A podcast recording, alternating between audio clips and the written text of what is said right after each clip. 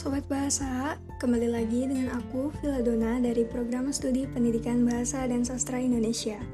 Di podcast kali ini kita bakal ngobrolin salah satu materi pembelajaran yang ada di kelas 10 SMA. Kira-kira ada yang bisa nebak? Ya, bener banget. Kita bakal ngobrolin tentang puisi, lebih tepatnya tentang lisensia puitika. Sebelum kita ngobrol lebih jauh nih, izinkan aku membacakan kompetensi dasar puisi dulu ya. Kompetensi dasar puisi 3.17 Menganalisis unsur pembangun puisi. Kompetensi dasar 4.17 Menganalisis puisi dengan unsur pembangunnya.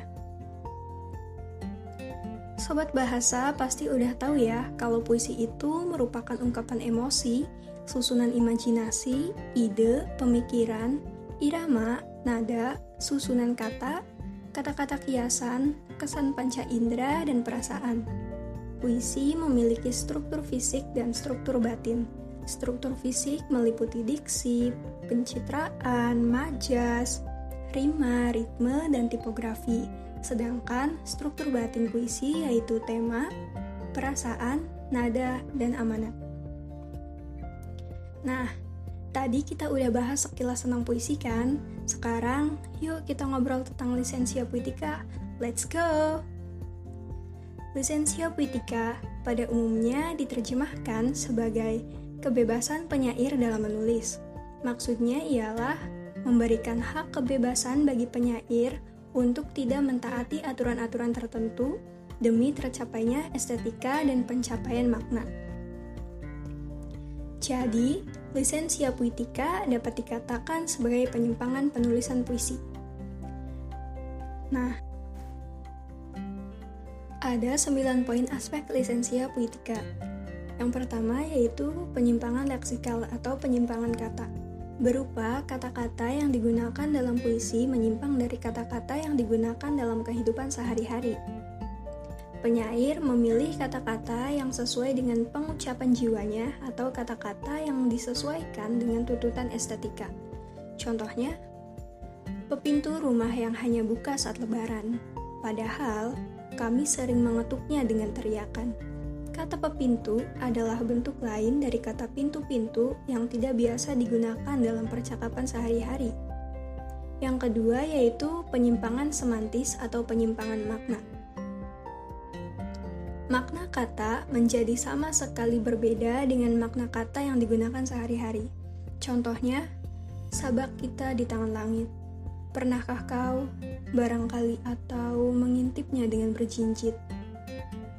Atau dengan paksa mengadakan namaku dalam doamu yang melejit? Kata langit dalam ungkapan sehari-hari berarti tempat beradanya bulan, matahari, dan lain-lain. Namun, dalam bait puisi tadi, langit berarti Tuhan. Yang ketiga yaitu penyimpangan fonologis atau penyimpangan bunyi. Untuk kepentingan rima, penyair sering menggunakan penyimpangan bunyi ini.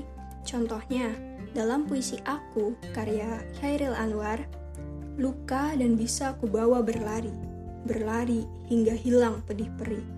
Pada bait puisi tersebut, kata perih diganti dengan kata peri. Selanjutnya, yang keempat, penyimpangan morfologis atau penyimpangan pembentukan kata. Penyair sering melanggar kaidah morfologi. Contohnya, gundah gulana melulu, nangis-nangis seperti upik abu yang dijahati ibu. Perihalnya, diputus budi setelah ngelon di gardu Kata nangis berasal dari kata tangis yang berimbuhan menasal, sehingga mengubah kata menjadi nangis. Merupakan penyimpangan, namun diperbolehkan untuk mencapai estetika puisi. Pun pada kata ngelon yang berasal dari kata kelon dan berimbuhan menasal sehingga menjadi mengeloni. Kata ini juga termasuk penyimpangan dalam penulisan puisi. Yang kelima yaitu penyimpangan sintaksis atau penyimpangan pola kalimat.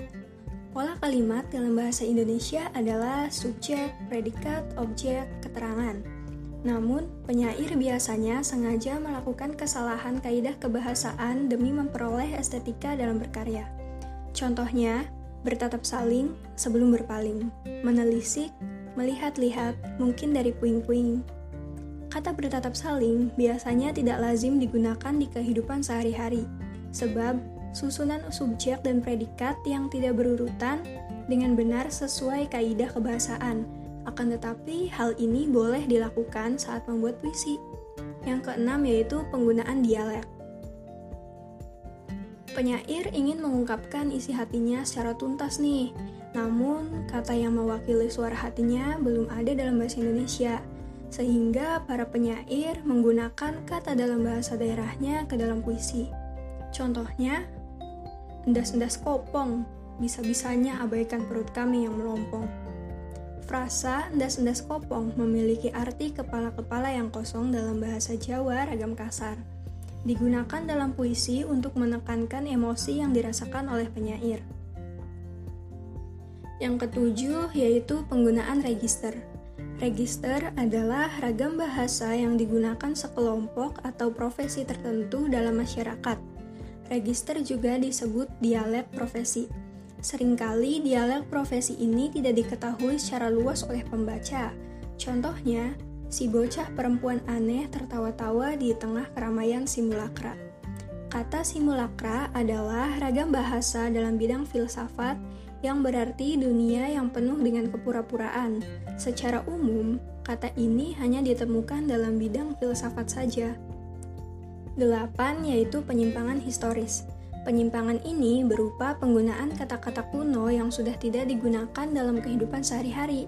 Contohnya, Seharusnya berita memberitakan berita berjudul Ketololan yang Bain. Dari kondisi memalukan di balai tinggi, hukum jadi main-main. Kata bain berarti nyata, ungkapan arkais atau jarang ditemukan di kehidupan sehari-hari. Namun menambah nilai estetika pada penggalan puisi tersebut. Terakhir yaitu penyimpangan grafologis. Penyimpangan grafologis adalah penyimpangan yang berupa tidak digunakannya tanda baca atau penggunaan huruf kapital sebagaimana dalam puisi. Contohnya, juri-juri kerasukan jurik setelah makan duit-duit burik. Pada baris kedua puisi, sama sekali tidak menggunakan tanda baca dan huruf kapital yang semestinya. Baik sobat bahasa, demikian podcast kali ini. Kurangnya mohon maaf. Bila podcast ini bermanfaat, sobat bahasa bisa share ke teman-teman yang lain. Sampai jumpa.